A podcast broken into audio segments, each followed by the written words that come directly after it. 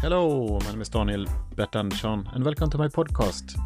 This is season 3 of my podcast where I have a new setup, new structure of the podcast I'm going to follow for the whole season 3. It's going to be a little bit about what's going on in Tokyo and we're going to have news from the Faroe Islands as a weekly segment as well. And thank you for listening.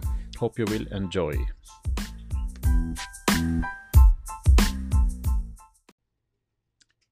So, sorry, I woke up quite early in the morning, which means around 7 o'clock. I made waffles, biological waffles for the kids from France. The waffles are from France. My kids are born in Sweden. Yesterday evening, I stayed up quite late. I watched Terminator 2 and then I watched Rambo, First Blood. I felt for some quality old action movies.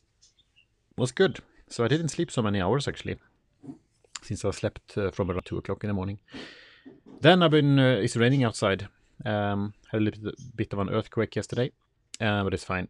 I had lunch and ate vegetables. And I made Dalgona coffee. You have seen it trending maybe, Dalgona coffee. Doesn't taste, so bitter. Disappointed. I probably made some mistake. I probably had too much of the Dalgona paste into the glass because I could hardly drink it. Anyway, tried it and learned Dalgona coffee.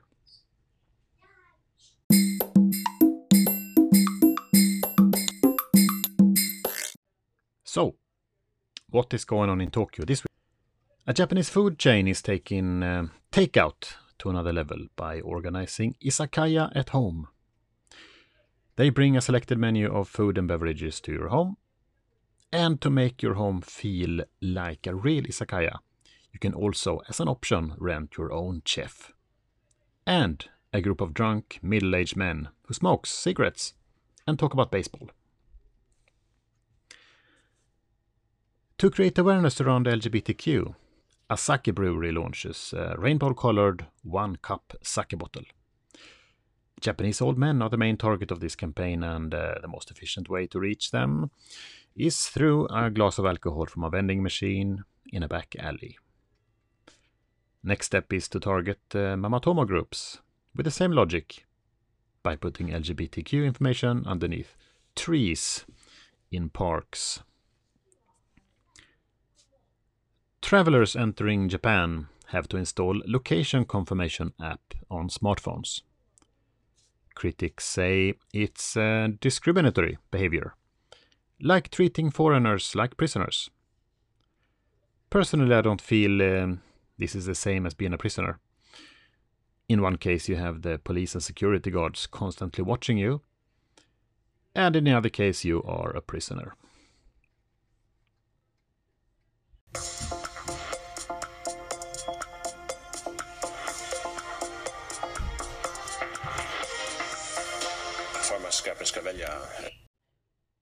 Yes, and here is a new segment where we talk about three impediments on a weekly basis.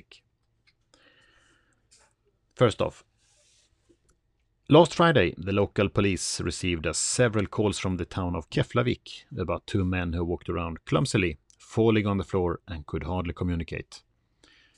The men were identified as Danish, not from their ID, but since they walked around clumsily, falling on the floor and could hardly communicate. A student from Klaksvik was out walking and found a message in a bottle. The contents was a 20-year-old message from a scout group in Gulbervik, Shetland Islands.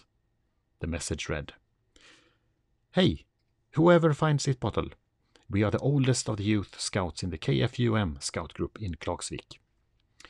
We got a task to send a message in a bottle. And the reason you're holding it in your hand right now is because we've thrown it out to sea. Thank you for reading this and hope you can return this greeting." Keflavik returned the greeting with a $500 littering fee. The shooting of the highly anticipated TV crime drama Trom will kick off in the Faroe Islands in mid-March. The series follows a Danish journalist who receives a message from a friend claiming that their life is in danger. The journalist goes to the Faroe Islands to investigate, and the search for answers soon brings him to conflict with the local police, the local whale hunters, and uncovers a web of secrets within this close-knit community, or as they call it in Faroe Islands.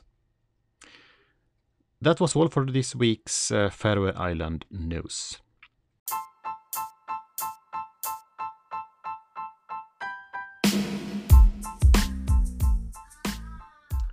That was all for this week's episode. Hope you like this new format. There will be a new one next week at 5 o'clock. Talk to you then, and take care, wherever you are.